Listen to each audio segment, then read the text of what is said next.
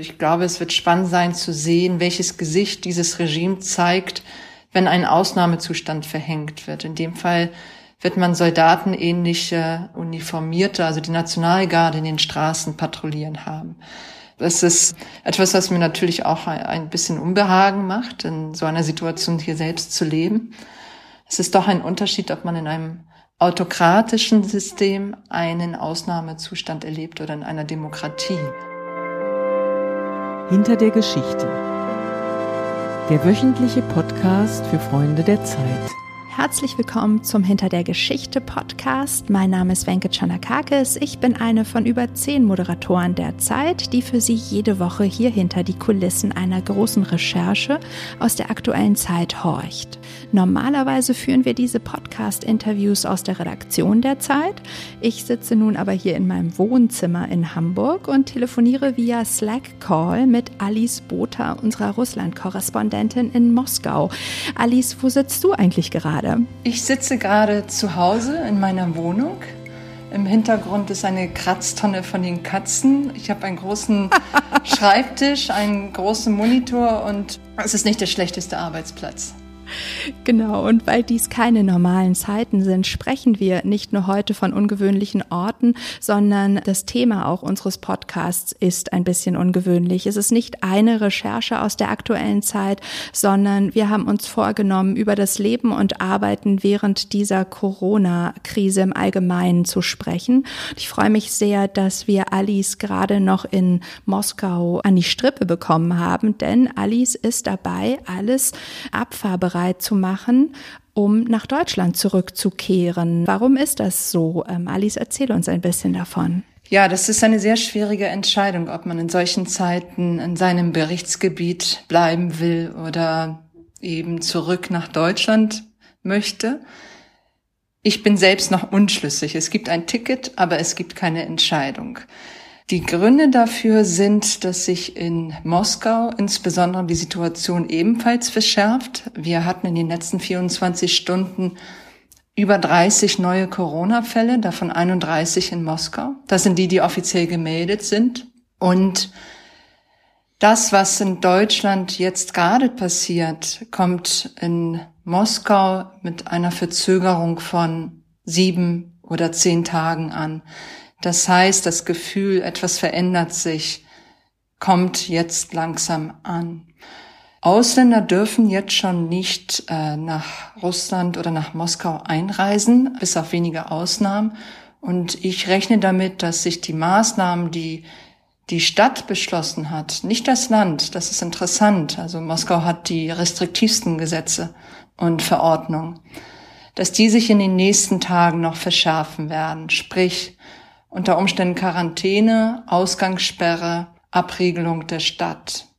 Pläne dafür gibt es, ob und wann sie in Kraft treten, wissen wir nicht. Und wenn sie in Kraft treten, dann ist die Möglichkeit nicht gegeben, auszureisen. Und deshalb muss man sich diese Entscheidung gut überlegen.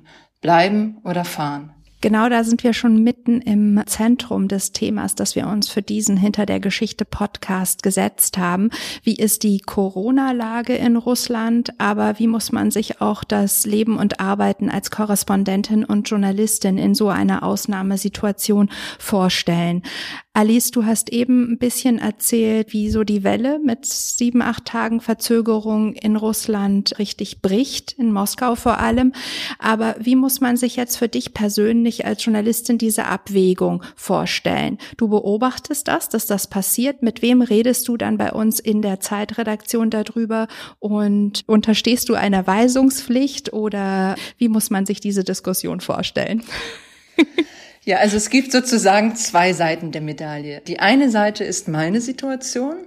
Das bedeutet, fahren oder nicht ist eine Entscheidung, die am Ende die Redaktion mitverantwortet. Das heißt, dass ich fast täglich mit Jörg Lau telefoniere. Das ist der außenpolitische Koordinator. Und ich weiß nicht, wie er das alles schafft, aber er spricht jeden Tag mit allen Korrespondenten und Korrespondentinnen um zu erfragen, wie es ihnen geht, wie sich die Lage verändert und wie die Vorkehrungen aussehen. Ich glaube, ihm wäre es am liebsten, er hätte alle seine Schäfchen in Hamburg beisammen Aber gleichzeitig wollen wir natürlich trotzdem versuchen, die Berichterstattung fortzusetzen. Ab einem gewissen Punkt wird sie sogar im Land nicht möglich sein. Wenn eine Ausgangssperre verhängt ist, dann können wir nicht raus, dann können wir nicht recherchieren, dann sind wir auf Online-Mittel angewiesen und ob wir dann in Hamburg oder Berlin oder Moskau sind, spielt fast keine Rolle. Aber für das eigene Gefühl ist es doch wichtig, irgendwie vor Ort zu sein. Und solange hier noch einiges möglich ist, solange es noch möglich ist, Eindrücke von der Straße mitzunehmen, vom Verhalten der Menschen, tue ich mich schwer darauf zu verzichten. Das ist also die eine Seite der Medaille. Und die andere sind meine Gesprächspartner. Ich sagte dir ja eben, dass hier alles so verzögert ankommt und dazu gehört auch das Bewusstsein, dass man dieses Virus nicht mit Knoblauch heilen kann, auch nicht mit warmem Wasser, dass man verstärkt trinkt, sondern dass es ein Virus ist, das insbesondere für Menschen mit einem schwachen Immunsystem, für ältere Menschen sehr gefährlich sein kann. Ich habe den Eindruck, dass das erst sehr langsam durchsickert und einigen bewusst wird. Als Beispiel, ich hatte zwei Begegnungen diese Woche oder eine Begegnung und eine Fastbegegnung. Die eine Begegnung war der Wasserlieferant. Wir haben hier kein trinkbares Leitungswasser und müssen Wasser immer in großen Flaschen bestellen, 19 Liter Flaschen. Ich habe die normale Menge bestellt, wie sonst auch. Und es kamen diese beiden kräftigen Kerle und die hatten dieses Mal Masken auf und Handschuhe an.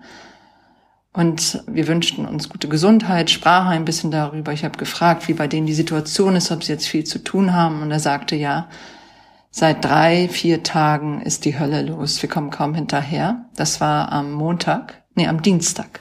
Sprich, ein Wendepunkt trat hier bei einigen am Wochenende ein. Und er erzählte mir eben von seinen Freunden in Italien, Russen, die dort leben, arbeiten und, und sagte, das wären albtraumhafte Geschichten, die er dort zu hören bekomme. Und deshalb passe er nach Möglichkeit auf sich auf. Wie muss man sich genau die Corona-Krise in Russland vorstellen? Im Vergleich, wie du eben schon sagtest, Italien, Spanien. Wir sind sehr natürlich in Deutschland auch mit uns selber beschäftigt, aber aus Russland hört man überraschend wenig. Warum ist das so und wie erlebst du die Krise dort? Ich glaube, das hat zwei Gründe. Der eine Grund ist, dass Deutschland gerade sehr mit sich selbst beschäftigt ist und Italien näher ist als Russland und Italien auch ein bisschen wie das Negativszenario wahrgenommen wird. Also es ist immer das, das Bild, das man nimmt, um zu zeigen, wohin der Weg führt, wenn in Deutschland keine Maßnahmen getroffen werden. Und zum anderen ist halt die Entwicklung oder die Infektionsrate mit dem Coronavirus in Russland hinterher. Wir sind also eigentlich noch nicht so betroffen wie europäische Gesellschaften. Offizielle Zahlen sind relativ niedrig, aber es gibt viel Misstrauen, was diese Zahlen angeht. Nicht nur so ein natürliches Misstrauen, das in der Gesellschaft existiert, wenn auf einmal so eine seltsame Panepidemie um sich greift, sondern auch Misstrauen von Wissenschaftlern, ob die Tests genau genug sind, ob das Erfassungssystem so richtig ist. Also offiziell ist der aktuelle Stand 147 Fälle. Und getestet worden sind angeblich 116.000 Menschen. Das ist eine relativ niedrige Infektionsrate. Die ist niedriger, glaube ich, sogar als bei Taiwan.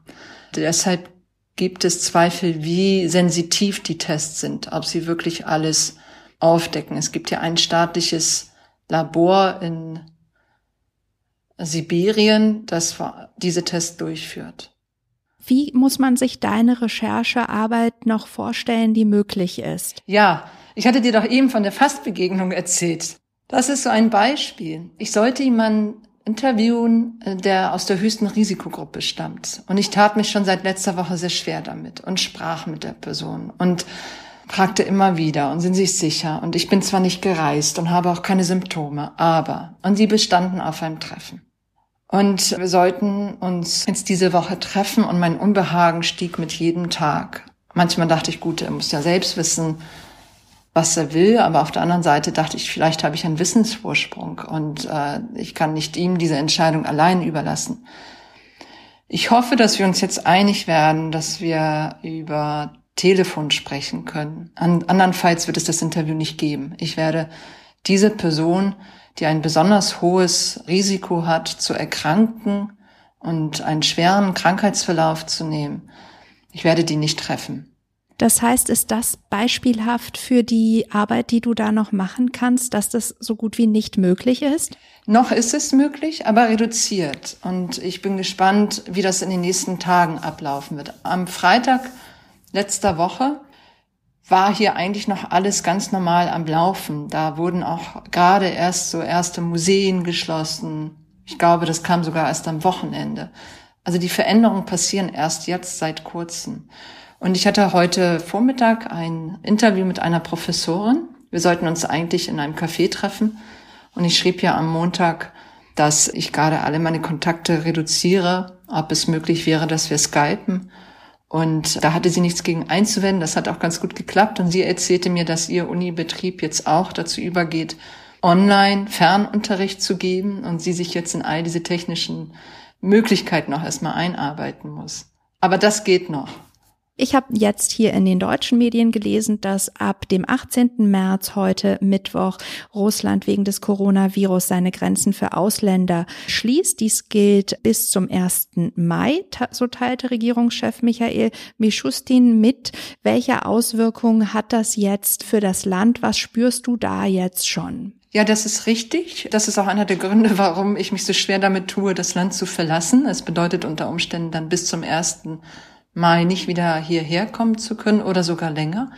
Es gibt aber Gruppen, die davon ausgeschlossen sind. Diplomaten, Delegationen, Geschäftsleute, die einen dauerhaften Aufenthaltsstatus hier haben. Die können nach wie vor reisen. Und Journalisten nicht? Bislang nicht, nein. Mhm. Es gibt da wohl noch Unklarheiten, die vielleicht noch geklärt werden, aber bislang ist, ist das nicht der Fall. Äh, spüren tue ich das in diesem Sinne noch nicht, äh, wie auch. Aber was ich im Alltag feststelle, ist, dass weniger los ist auf den Straßen, dass deutlich mehr Menschen Atemmasken tragen und dass die ersten Restaurants zumachen. Aber jenseits dieser Einschränkung hat die Regierung noch nichts erlassen und wie berichten die allumfassenden und omnipräsenten russischen TV-Stationen denn darüber? Die Regierung, also die weitreichsten Maßnahmen waren die, die du eben genannt hast, also Einreisestopp für Ausländer.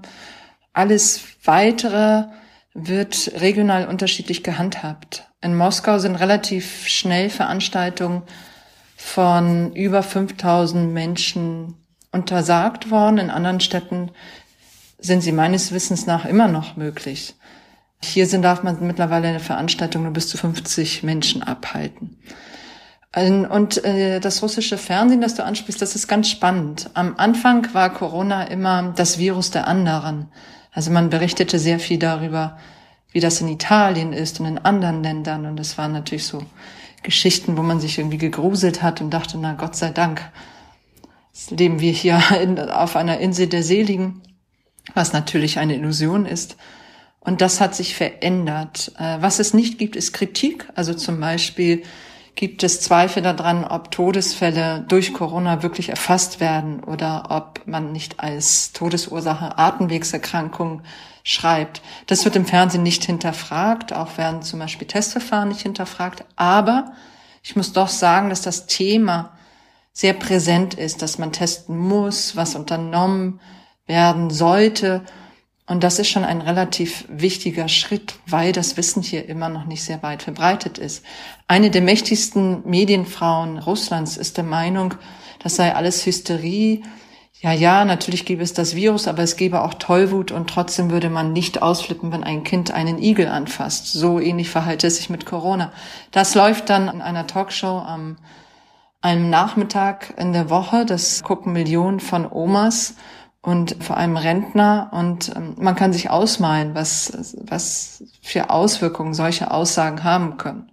Was fändest du jetzt an dieser Geschichte, wenn du da bleiben könntest, journalistisch am spannendsten? Was würdest du dir jetzt am liebsten angucken, weil du das am relevantesten fändest? Ist es das Gesundheitssystem, wie das damit umgeht? Ist es die Wirtschaft oder ist es die Einschränkung der Freiheitsrechte und ob der Kreml das zum Anlass nehmen wird, diese Krise noch mehr Durchgriff auf die Freiheitsrechte seiner Bürger zu haben?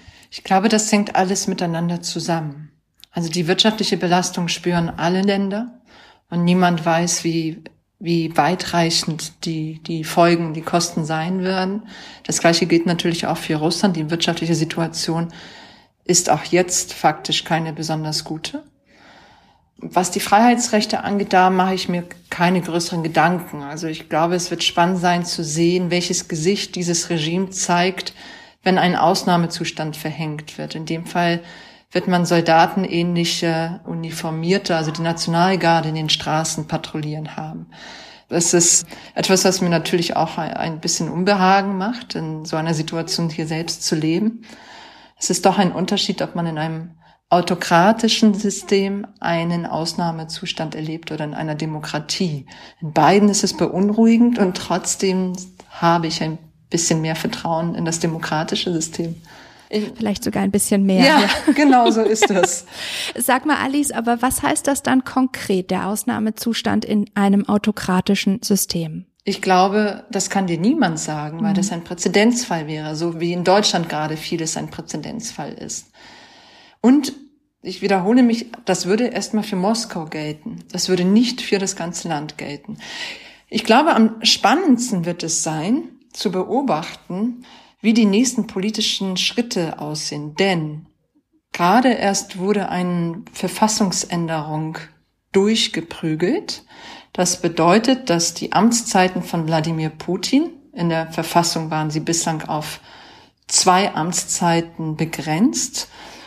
Nun heißt es, dass man diese Amtszeiten annullieren könnte. Und Wladimir Putin dürfte 2024, wenn eigentlich seine Manche würden sagen zweite Amtszeit, ich würde sagen eher vierte Amtszeit endet. Er dürfte dann nochmal für zwölf Jahre Präsident sein. Das alles ist jetzt beschlossen vom Parlament, vom Verfassungsgericht abgesegnet und es soll eine große Abstimmung darüber geben am 22. April. Nun ist es schwer vorstellbar, dass das gehen soll, wenn die Situation sich in Russland so entwickeln wird wie in Europa. Aber dieser Beschluss ist jetzt gerade erst gefasst worden. Man ist offenbar bereit, mit allen Mitteln daran festzuhalten. Und ich bin gespannt, ob das kommt und wenn es kommt, wie man das verantworten will und wie man das handhaben will, wenn im ganzen Land Menschen zu Wahlurnen laufen, um ihre Stimme abzugeben. Liebe Alice, hast du jenseits der Verfassungsänderung, von der du eben sagtest, noch etwas auch mitbekommen von den ganz großen anderen politischen Themen der letzten Woche? Ich erinnere vor allem auch diesen Ölkrieg mit Saudi-Arabien, der ja jetzt auch mitten in die Corona-Zeit gefallen ist. Wie ähm, hast du diese Geschichte wahrgenommen aus Russland? Ich nehme sie vor allem sehr konkret wahr, weil der Rubel fällt. Es ist schwer zu sagen, welchen Anteil daran Corona hat, aber momentan nehme ich an, dass äh, es vor allem mit dem Ölstreit zu tun hat. Momentan beträgt 1 Euro 85, 86 Rubel. Noch vor zwei Monaten waren das 69 Rubel. Also der Verfall ist rapide und er kann wirklich weitreichende Folgen für die Bevölkerung haben, weil dementsprechend Importwaren in diesen Zeiten ausgerechnet, wo sehr viele auf Einkommen verzichten müssten, keine Geldeinnahmequellen haben. Wenn dann noch Medikamente und andere Importwaren im Preis steigen, wird das wirklich für manche ziemlich bedrohlich. Welche Konsequenzen könnte Corona für andere Konflikte haben, in die Russland verwickelt ist, Ukraine und Syrien? Beobachtest du da vielleicht erste Ausläufer? Ich kann sie, um ehrlich zu sein, noch nicht beantworten. Südossetien äh, und machen jetzt seine Grenzen zu, also die kleine Enklave in Georgien, die die mit Russlands Hilfe sich unabhängig erklärt hat In der Ukraine sind in den besetzten Gebieten Corona-Fälle aufgetreten, aber die komplette Ukraine befindet sich gerade unter Quarantäne in einem ganz besonderen Zustand. Und insofern habe ich das Gefühl, dass dieses Thema alles andere erstmal ja ein Stück weit überdeckt. Und wenn wir jetzt von der russischen politischen Situation wieder auf dich, auf Alice Botha zurückzoomen. Du hast eben am Anfang erzählt, dass du dich mit Jörg Lau ähm, täglich zusammenrufst, der außenpolitische Koordinator im Politikressort der Zeit. Wie muss man sich das Gespräch heute Morgen zwischen euch beiden vorstellen? Heute Morgen haben wir ausnahmsweise nicht gesprochen, weil wir eben gerade eine anderthalbstündige Schalte mit allen Korrespondenten und Redakteuren hatten, die außenpolitisch äh, arbeiten, interessiert sind. Wer ist das? Kannst du uns das noch einmal kurz vor Augen führen? Ui, das waren ganz schön viele Leute. Moment, da waren dabei Elisabeth Knoblauch, Jan Ross, Ulrich Ladurner, Andrea Böhm, Schifan, Lea Frese, Kerstin Kohlenberg, ich, Özlem Topçu, Jörg Lau, Matthias Krupa. Ich hoffe, ich habe niemanden vergessen. Aber es war schon eine ziemlich große Runde und es ging auch relativ lang. Deshalb haben wir heute noch nicht gesprochen. Ich habe ihm nur kurze Nachrichten geschickt mit Einschätzungen ähm, zur Situation, also Ausreisen, nicht Ausreisen. Und äh, wir sind so verblieben, dass wir, dass wir uns weiter updaten auch zu diesem Thema. Und aktuell stand jetzt Mittwochnachmittag. Wirst du wahrscheinlich ausreisen? Hast du schon ein Ticket oder noch nicht? Und was machst du dann mit deinem alltäglichen Leben? Du lebst ja schon ein paar Jahre in Moskau. Kann man da einfach die Tür zuschließen und gehen ähm, auf unbestimmte Zeit? Das alltägliche Leben wird es ja bald hier auch nicht geben. Wenn eine Quarantäne verhängt wird, dann gibt es dieses Leben nicht mehr. Es gibt es schon jetzt nicht mehr. Ich habe alle Kontakte massiv runtergefahren und ich verbringe sehr, sehr, sehr viel Zeit zu Hause. Ich hätte, wenn ich fahre, das Gefühl, dass es nicht für immer ist. Ich würde nur zwei Koffer packen, habe hier aber eine vollgestopfte Wohnung. Ich würde meine Katzen natürlich mitnehmen. Ich würde Freundin darum bitten, nach der Wohnung zu schauen. Sie auch fragen, ob sie vielleicht eine Wohnung brauchen. Aber ich hoffe immer noch, dass es vielleicht die Möglichkeit gibt zu bleiben. Also ich tue mich wirklich extrem schwer mit der Entscheidung. Und eine Kollegin von mir, Lea Frese, die in Beirut sitzt, die hat diese Entscheidung schon vor mir treffen müssen, weil der letzte Flieger, glaube ich, gestern ging. Und sie hatte ein Ticket, so wie ich auch ein Ticket habe, und hat es dann letztlich nicht wahrgenommen, weil sie sich entschied zu bleiben. Und sie sagte auch, dass es, es ist ein Abwägen permanentes und am, am Ende fühlt sich jede Entscheidung besser an als dieser Prozess des hm, was mache ich jetzt und, und wohin und wie und was. Und was hat dann bei ihr den Ausschlag gegeben, zu bleiben? Oh, das musst du sie fragen. Ich glaube auch ein Stück weit so ein Verantwortungsgefühl. Das sind jetzt besondere Zeiten. Was soll ich da in Berlin oder Hamburg rumsitzen und abwarten, dann kann ich genauso gut hier abwarten und versuchen noch zu beobachten, was zu beobachten ist. Müssen wir wohl den nächsten Podcast mit Lea unbedingt machen. Unbedingt. Alice, wie muss man sich das, ich versuche da nochmal nachzubohren, wie muss man sich diese Abwägung vorstellen? So wie ich dich kenne, bist du keine Person, die Pro- und Kontralisten führt. Aber dennoch, also du wirst ja wahrscheinlich auch mit deinen Eltern sprechen, mit deiner Familie. Die wird sich wünschen, dass du in Sicherheit bist und gleichzeitig, du deutetest eben an, als Journalist hat man natürlich auch eine besondere gesellschaftliche Verantwortung, dort zu bleiben, wo Dinge passieren, auch Dinge, die nicht so absehbar sind. Wie ähm, wägst du das persönlich für dich ab, deine berufliche Verantwortung mit deiner Sorgfaltspflicht auch für dich selber als Mensch. Was die Entscheidung ein bisschen leichter macht, ist, dass ich meine Familie gar nicht sehen könnte. Meine Eltern gehören zur Risikogruppe. Das bedeutet, dass ich auf Kontakte mit ihnen verzichten würde in den nächsten Wochen und Monaten. Und mein Bruder ist Arzt von einer Intensivstation und hat gerade sehr viel mit Corona-Patienten zu tun. Auch die Nähe zu ihm, würde ich erstmal nicht suchen. Meine Familie, also mein Freund und seine Familie sind halt in Berlin. Es ist ein starker Magnet, also ein, ein, ein, der wichtigste Grund eigentlich hier die vorerst die Zelte abzubrechen. Aber gleichzeitig ist dieses Verantwortungsgefühl doch ein recht starkes. Ich diskutiere mit anderen Kollegen sehr viel darüber. Wir haben auch so eine Gruppe, wo wir uns austauschen über neueste Nachrichten, über Informationen von der Botschaft und so weiter. Das ist sehr hilfreich.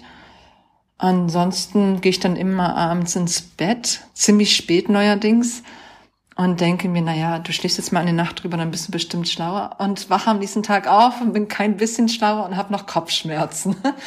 Also ich glaube, es ist, es, es ist, es ist, äh, ja, es ist kein, kein schöner Prozess. Ich tausche mich viel mit meinem Bruder aus, der Arzt ist, der sagt, na ja, auf die medizinische Versorgung in Russland würde er sich nicht verlassen wollen. Sie ist schlechter als in Italien. Im Fall, also sollte hier das System kollabieren, hätte es noch weitreichendere Folgen. Auf der anderen Seite sagte er mir auch, es gibt kein richtig oder falsch. also ich bin, ich bin nicht wirklich schlau. Ich werde sehen, wenn sozusagen mein meine Zeit angebrochen ist. Du hast ja für die Zeit auch schon aus vielen Gefahrengebieten berichtet, gerade in der letzten Zeit auch aus der Ukraine, Krim-Krise.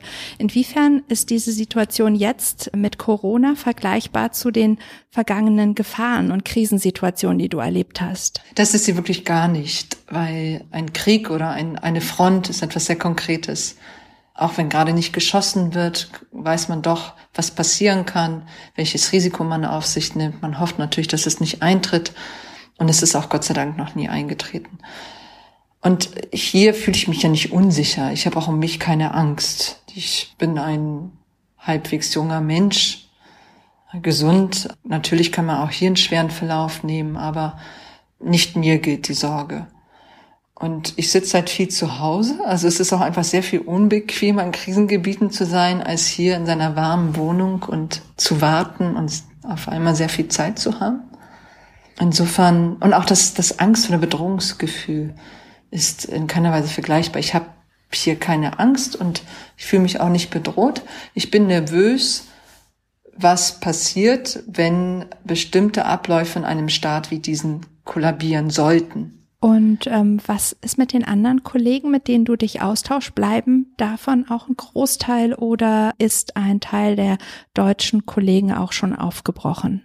Nein, bislang ist die Stimmung so, dass die, äh, dass die meisten vorhaben zu bleiben. Liebe Alice, bitte halt uns auf dem Laufenden, wie deine Entscheidung ausfällt. Bevor wir zum Ende kommen, habe ich noch eine Frage. Arbeitest du gerade an einer Geschichte oder ist in der aktuellen Zeit etwas von dir zu lesen? Ja, es ist tatsächlich ein Text drin, der nichts mit Corona und nichts mit Russland zu tun hat. Das ist sehr selten, kommt aber vor. Und zwar habe ich mit meinen Kolleginnen Hue Pham und Özlem Topçu eine im Prinzip eine Art Replik auf Joachim Gauck geschrieben. Joachim Gauck hatte uns vor vielen Jahren in Schloss Bellevue eingeladen, um aus unserem Buch Wir Neuen Deutschen zu lesen. Und als er zehn Tage nach den, nach, nach dieser schrecklichen Terrorserie in Hanau sagte, es müsse eine erweiterte Toleranz nach rechts geben, hat uns dieser Satz so getroffen, es war nicht die erste Bemerkung dieser Art von ihm, dass wir beschlossen haben, darauf zu reagieren. Und das haben wir gemeinsam getan. Das ist diese Woche im Politikteil zu lesen. Spannend. Vielen, vielen Dank, liebe Alice, dass du uns so lange deiner Zeit zu Hause äh, geschenkt hast. Und wir haben auch gar keine Katzen im Hintergrund gehört, nur den Katzenbaum gesehen. Ein, ein Foto von unserem Videocall schicken wir hier auch noch rum. Bitte bleibt alle gesund und auch ein bisschen munter in diesen verrückten Corona-Zeiten. Und liebe Alice, pass auf dich auf, wie auch immer deine Entscheidung ausfällt. Ganz herzlichen Dank, Wenke, und vielen Dank für euer Interesse.